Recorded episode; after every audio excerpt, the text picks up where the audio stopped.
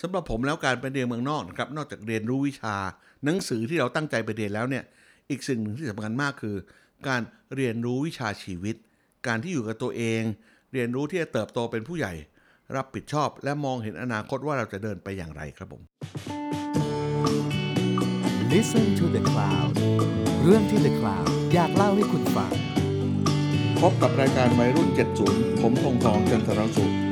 ผู้หญิงอายุใกล้ 70 จะมาย้อนยุคให้ท่านฟังถึงเหตุการณ์ เมืองไทย และความรู้สึกความทรงจำต่างๆ ว่าคนในวัยรุ่น 70 อย่างผมนั้น พบเหตุการณ์เมื่อปี 70 อะไรมาบ้าง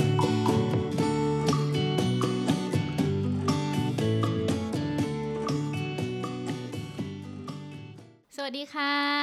สวัสดีครับ อาจารย์คะคราวที่แล้วคุยกันเรื่อง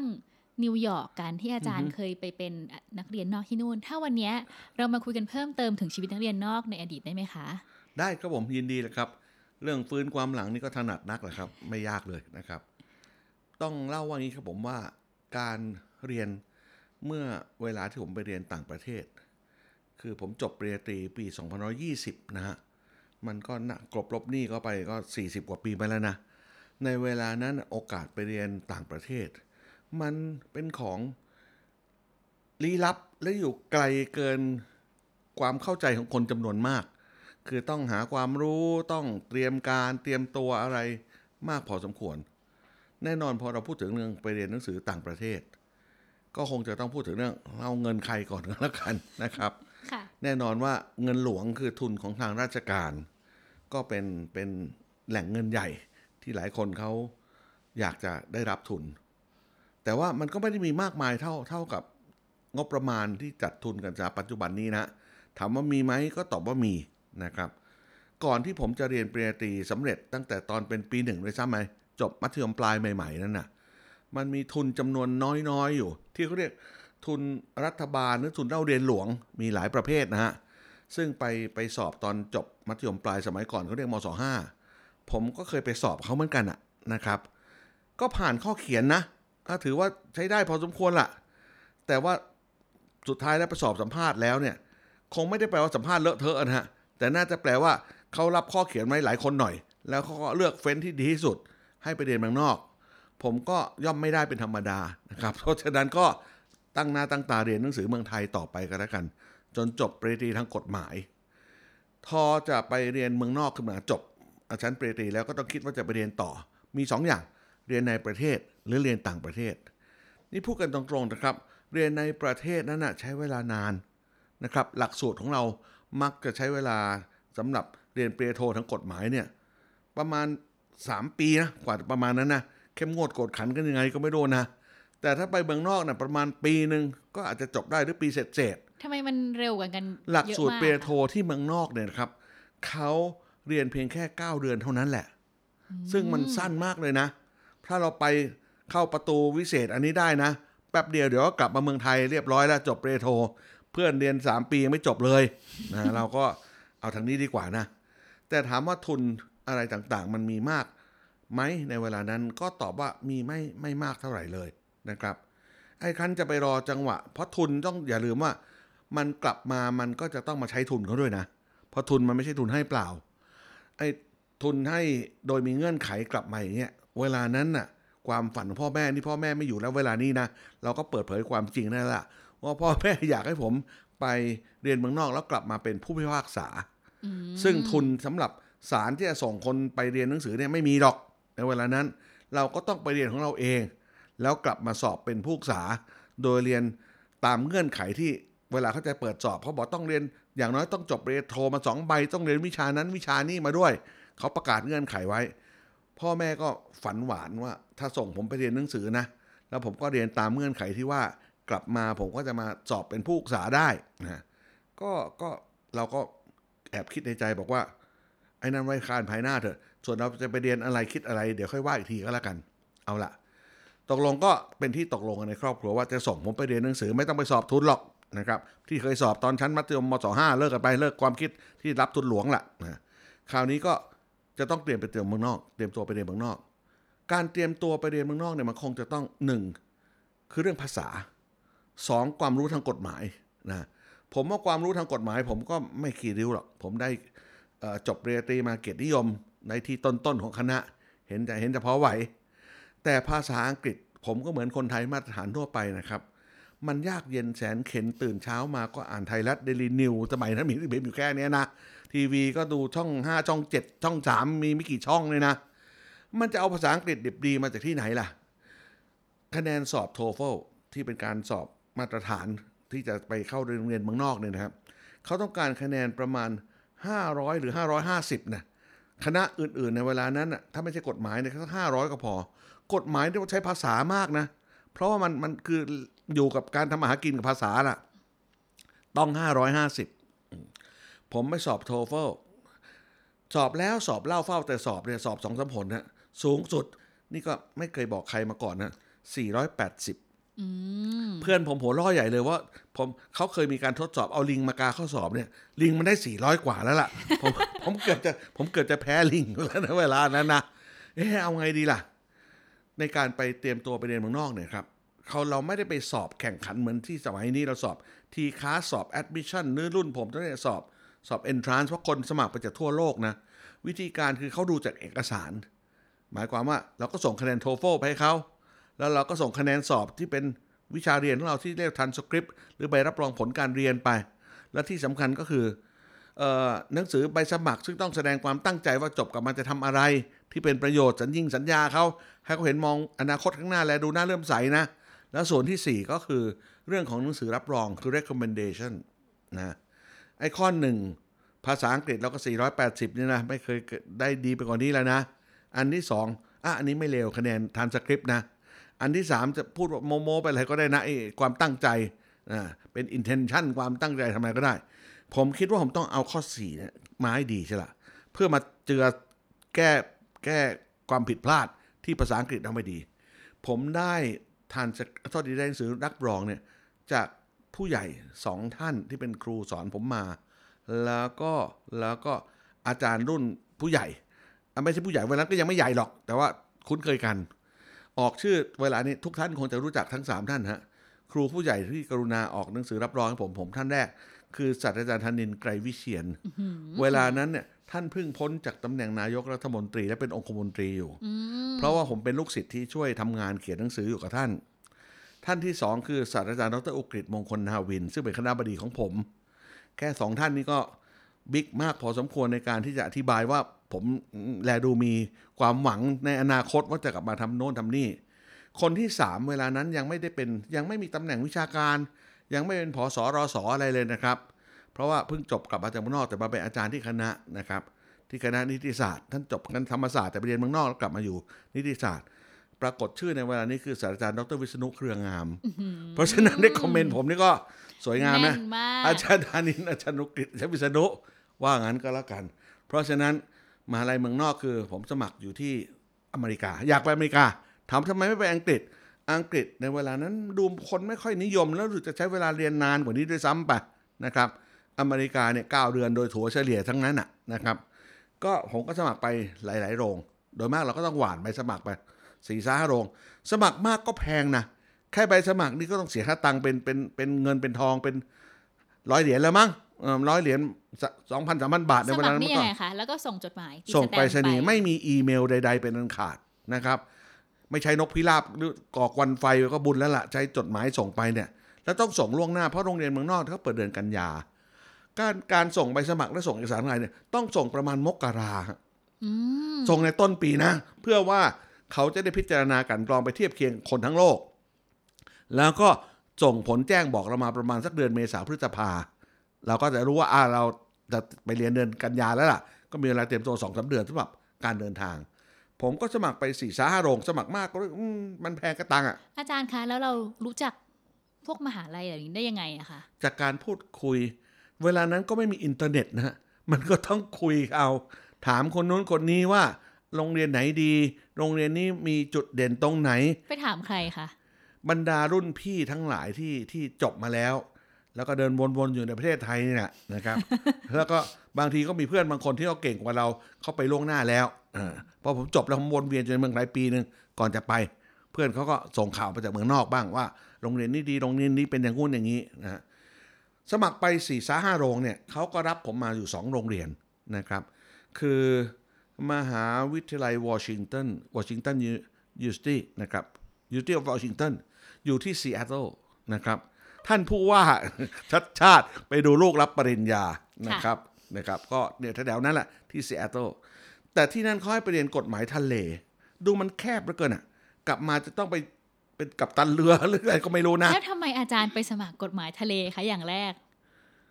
กลัวกลัวที่อื่นไม่รับ ถ้าที่อื่นที่ถ้าถ้าถ้าที่อื่นไม่รับผมก็ต้องไปเรียนกฎหมายทะเลเขาจะได้ล่ะอ๋อสำรองอ่าคือยังไงก็จะไปจนได้ล่ะอ่าแต่ที่ที่รับแล้วดีกว่าแล้วเราเลือกกว่าเลือกเรื่องนี้ ก็คือโรงเรียนกฎหมายที่มหาวิทยาลัยนิวยอร์กอ้าวฟังดูมันเจริญงอกงามมากนะอยู่นิวยอร์กนะไม่อยู่บ้านเปลือกเมืองเถื่อนนะถึงแม้จะสวยงามก็ตามทีเถิด แล้วที่นิวยอร์กเนี่ยมันดีตรงว่าอะไรมันไม่จำกัดสาขาเป็นกฎหมายทะเล เปิดดูวิชาเรียนเขาแล้วมีเป็นร้อยๆวิชาอยากจะอยากจะจัดรูปอะไรก็ได้ ถ้าจะสร้างความเชี่ยวชาญตัวเองเฉพาะด้านเช่นเป็นเรื่องเรื่องทรัพย์สินทางปัญญาก็ได้ เป็นเรื่องภาษีก็ได้ เป็นเรื่องโน้นเรื่องนี้ก็ได้ แต่ผมคิดว่าผมจะเรียนจับฉ่ายท่านบางอย่างคิดอะไรอยู่ในใจ ซึ่งไม่บอกพ่อแม่นะ ยังไม่บอกว่าอะไร เอาละไปเรียนก่อนนะ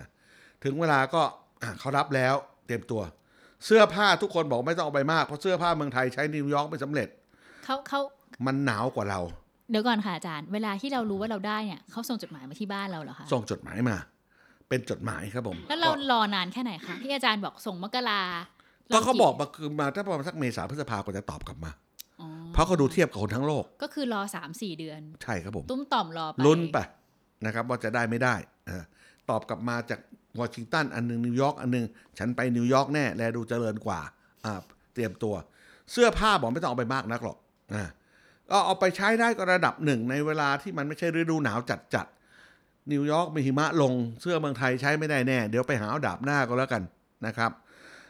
ผลละหมากรากไม้ไม่ต้องเอาไปอาหารการกินไม่ต้องเอาไปเดี๋ยวถูกจับระหว่างทางแน่นะก็เดินทางโดยเครื่องบิน ยังดีไม่ได้ไปเรือนะฮะไม่ได้เก่าถึงขนาดนั้นนะฮะก็บินจำได้ว่าบินไปไปเปลี่ยนเครื่องที่ที่แฟรงก์เฟิร์ตแล้วก็จากแฟรงก์เฟิร์ตใช้สายการบินลุฟท์ฮันซ่าทั้งทั้งสองทอดเนี่ยไปลงที่นิวยอร์กอีกทีหนึ่งนะครับ ก็ใช้เวลาเดินทางเกือบเกือบวันนั่นแหละนะครับกว่าจะไปถึงได้นะเอ่อเวลานั้นมีเครื่องบินที่เขาเรียก Boeing 747 คือจัมโบ้เจ็ตเพิ่งมาใหม่ๆนะซึ่งเดี๋ยวนี้เขาเลิกกันไปแล้วเนี่ยนะเวลานั้นเพิ่งมาใหม่ๆนะอ่าเราก็บินไปเรื่อยไปคนเดียวนะครับ ก็ไปถึงนิวยอร์กเวลาบ่ายๆมั้งอะไรประมาณเนี้ยก็มีรุ่นพี่ที่ติดต่อแนะนำกันอยู่เนี่ยนะครับรู้รู้จักกันอยู่ เขาก็ช่วยมารับที่ที่สนามบินจอห์นเอฟเคนเนดี ที่นิวยอร์กมีสนามบินหลายอันอย่าไปผิดอันนะ เหมือนกรุงเทพมีสุวรรณภูมิกับดอนเมืองเนี่ยต้องไปถูกอันที่นั่นก็มีลากวาร์เดียมีนวร์กแล้วก็ JFK สามอัน เขาไปรับผมที่ JFK ก็เข้าเมืองไปอ๋อไปถึงตัวตัวมหาวิทยาลัย เพราะว่าโรงเรียนกับหอพักผม เออ ปัญหาคือต้องหาที่พักล่วงหน้านะฮะโรงเรียนผมเนี่ยมีหอพักอ่าก็จองไป แล้วก็อาศัยรุ่นพี่ที่ว่าเนี่ยไปวิ่งเต้นที่นั่นนะฮะว่าว่าะเขาพออยู่หอนั้นอยู่ละ โดยมากผู้จัดการหอหรืออะไรเงี้ยก็คุ้นเคยกัน เขาก็ไปไปวิ่งเต้นว่า มีคนไทยมาใหม่รับหน่อยนะอะไรประมาณเนี้ยนะฮะก็ตกลงได้อยู่หอที่ว่านั้น ชื่อหอเฮเดนนะฮะเพราะฉะนั้นจากจากเอ่อหอพักผมถ้าจะไปเรียนหนังสือเนี่ยก็แค่เดินไม่เกินสามนาทีจะถึงโรงเรียน มันแสนวิเศษอะไรขนาดนั้นก็ไม่รู้นะ เอาเป็นว่าเอาละภารกิจ เดินทางจากเมืองนิวยอร์กถึงแล้วล่ะ ปลอดภัยแล้วครบ32 ประการไม่ตกหล่นหอพักเนี่ยมีเตียงเปล่าให้ แต่ไม่มีผ้าปูที่นอน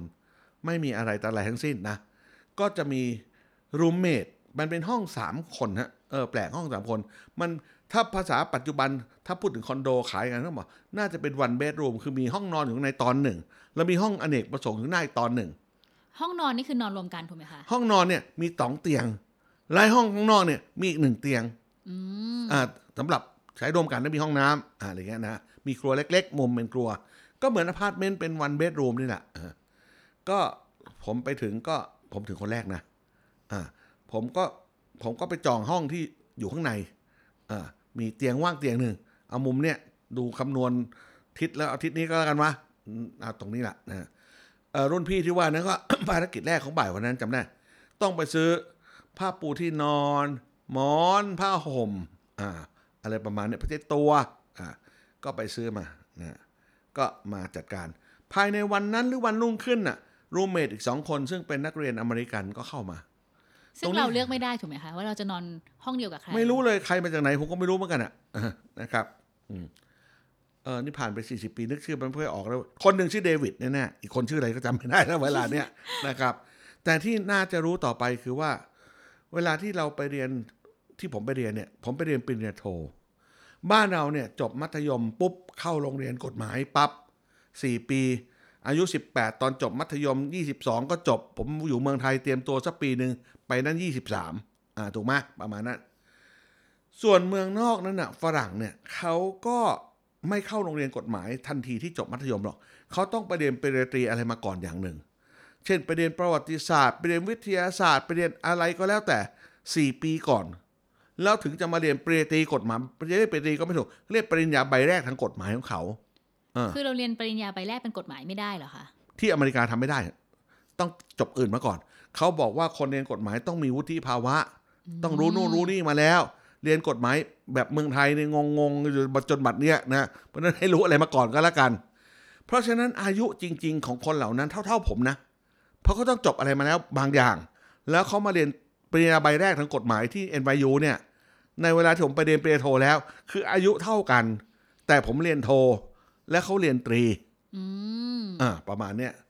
แต่เวลาเขาเรียนตรีเขาเรียนแค่เรียนใบแรกที่ว่าเนี่ยเขาจะเรียนแค่ 3 ปีเพราะวิชาพื้นฐานที่เขาเรียนมาแล้วไงอันนี้เวเราก็อยู่ด้วยกันกับเขาตรงนั้นแหละนะครับ ก็ใช้ชีวิตอะแต่ผมรับบนเงื่อนไขเอ่อคือเวลาไปเรียนเนี่ยอย่างที่ว่าภาษาอังกฤษผมอ่อนด้อย อย่างที่ว่านะฮะเพราะฉะนั้นระบบของมหาลัยนิวยอร์กเนี่ยในเทอมแรกเนี่ยเขายังไม่ยอมผมไปเรียนในโรงเรียนกฎหมายแท้ๆก่อน ให้ผมไปเรียนวิชาปรับพื้นฐานเรียกว่างั้นกันเลยเขาเรียก pro seminar on American legal education อะไรประมาณเนี้ยคือไปนะฮะปรับพื้นฐานภาษาอังกฤษ ภาษาอังกฤษและปรับความรู้ทางกฎหมายเบื้องต้นนิดๆหน่อยๆด้วยนะตกลงแทนที่ใช้เวลา 9 เดือน ผมจะใช้เวลา 9 เดือนกับอีกหนึ่งเทอมอะว่างั้นอะอะเพราะฉะนั้นอีกสี่ถึงสี่เดือนอะเพราะฉะนั้นเอาเข้าจริงผมเรียนหนังสืออยู่ที่นั่นประมาณสักหนึ่งปีกับไม่กี่เดือนอะ เพราะไปเดือนกันยาจำได้ กันยาปี 2521 แล้วผมเรียนจบกลับมามกราคม 2023อืมเพราะฉะนั้นก็มันก็คือปีกับอีกไม่กี่เดือนอะนะสามสี่เดือนประมาณเนี้ยนะครับ ก็ชีวิตนักเรียนก็เริ่มต้นขึ้นในในคราวนั้นนะครับเอ่อผมพบว่าการเรียนที่ที่เมืองนอกมันมีความต่างจากเมืองไทยสำหรับเราเนี่ยเอ่ออย่างน้อยสองสาเรื่อง หนึ่งก็คือนักเรียนต้องอ่านหนังสือมากกว่านักเรียนเมืองไทย เพไม่ราะได้ว่ากฎหมายเมืองไทยยังอ่านไม่พออีกเหรอคะไม่พอฮะ ที่นั่นอ่านมาก ผมไปเรียนไอ้ขนาดเรียนไอ้โปรเซมินาซึ่งยังไม่ให้เนื้อกฎหมายแท้ๆเนี่ยนะฮะเขาส่งเอกสารเป็นฟอนต์มาให้อ่านก่อนเข้าชั้นเรียนอะ คือเราต้องอ่านหมดก่อน แล้วถึงจะไปเข้าเรียนหนังสือเขาได้นะฮะประการที่ต้องอ่านเยอะ แล้วคำว่าอ่านเยอะเนี่ย มันก็จะมีการใช้ห้องสมุดมาก ห้องสมุดที่นั่นเปิด 24 ชั่วโมง ไม่ปิดเลย ไม่มีเวลาปิดเลยนะนี่แปลว่ามันต้องใช้เวลาอ่านหนังสือบ้างประการที่สองครูไม่เลคเชอร์ คือไม่บ้านเราเลยจนบัดเนี่ยผมก็ยืนหน้าชั้นพูดอลหมานไปนักเรียนหลับบ้างตื่นบ้างก็ไม่ว่ากันอะไรมาเนี่ยนะ แต่ที่นั่นครูไม่ได้เลคเชอร์ ไม่ได้บรรยายดุยดุยไป ครูก็จะใช้วิธีการที่จะถามนักเรียน แต่ครูถามเก่งมากเลย คือถามไปตะล่อมทิศของความเข้าใจไป แล้วก็นั่งชี้ไปเรื่อยๆว่าคนนู้นคนนี้ตอบนะฮะเราก็เราก็ต้องตอบบ้างละเพราะว่าไม่ตอบมันก็แลดูแลดูแลดูแลดูโง่ไปหน่อยเอาว่างั้นก็แล้วกันนะฮะวิธีการเรียนแบบเนี้ยในทางในทางในทางวิชากฎหมายเขาเรียก Socrates method วิธีการเรียนแบบโสเครติสซึ่งเป็นปราชญ์สมัยกรีกนะสอนนักเรียนโสเครติสไม่ได้ลุกขึ้นเลคเชอร์ แต่นั่งคุยกับลูกศิษย์แล้วพอลูกศิษย์ตอบผิดตอบถูกก็ค่อยตะล่อม ถามคำถามที่สองที่สามซ้อนลงไปอย่างนั้นอะจนนั้นทุกคนพอเรียนจบหนึ่งชั่วโมงแล้วอ๋อมันเป็นอย่างนี้นี่เองเล่านะฮะนี่เป็นวิธีเรียนกฎหมายเมืองนอกเขา นี่ก็คือวิธีการเรียนเขาสนุกกว่าเมืองไทยไหมคะผมว่าสนุกกว่า แต่เหนื่อยทั้งครูและนักเรียนนะเพราะการเตรียมตัวถ้าเพราะเพราะท่านนักเรียนไม่อ่านมาล่วงหน้า นักเรียนไม่คิดมาล่วงหน้า ครูก็ไม่รู้จะไปเข็นไปลากกันยังไง เพราะนักเรียนไม่ตอบซะแล้วนี่ครูบทปัญญานะ มันต้องอาศัยความร่วมมือกันพอสมควร อันที่สามก็คืออันนี้คงคล้าย ๆ กับเมืองไทยล่ะ คือมันมีงานที่ต้องค้นคว้าส่วนตัวด้วย ต้องทำเปเปอร์ส่ง ต้องไปเตรียมการอย่างงู้นอย่างนี้ อันนี้ก็เป็นของธรรมดาละนะฮะการเรียนมันก็มันก็จะเป็นนี้แหละนะฮะพูดเรื่องเรียนเบื่อมากก็พูดเรื่องการกินดูจะสนุกดีกว่านะฮะอยู่ในหอพักถึงแม้จะมีมุมเล็ก ๆ อยู่ในห้องเราที่เป็นวันเบดรูมที่ว่า ผมจะไปลุกขึ้น ทำอะไรทอดปลาเค็มอะไรก็ไม่ได้นะมันฝรั่งต้องตายไปเลยนะ ผมทำไงได้ล่ะ ผมก็เพื่อความง่ายของผมเราก็ไปไม่ไม่จะ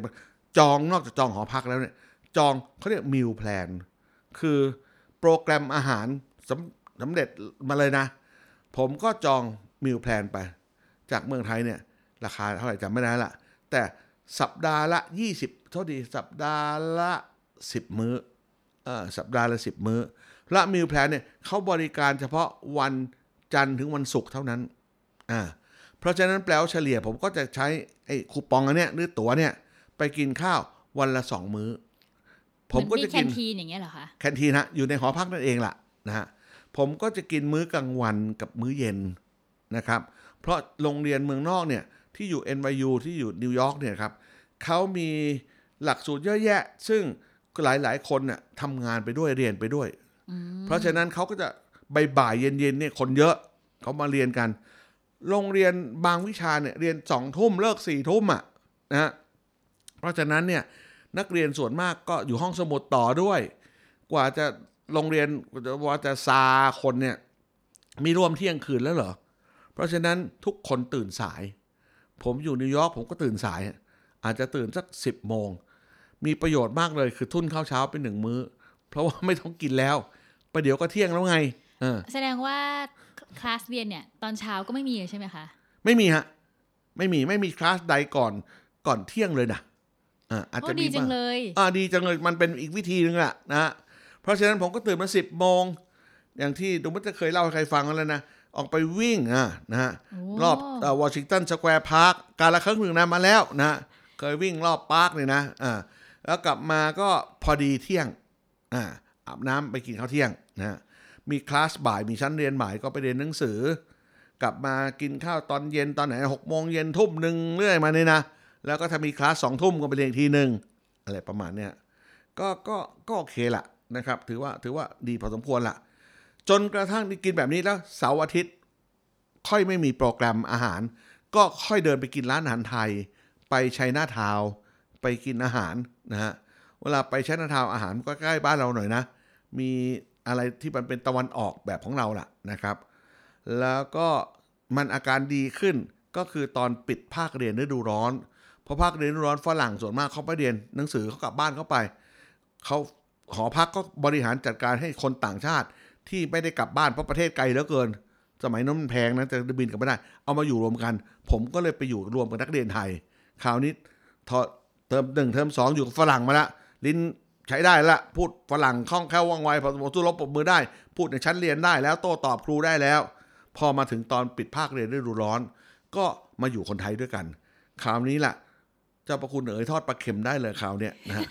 เราสามารถจะทำอะไรต่ออะไรได้แล้วทำยังไงคะทอดปลาเค็มไม่เหม็นแย่อ๋อมันก็มีครัวเล็กๆอย่างที่ว่านะ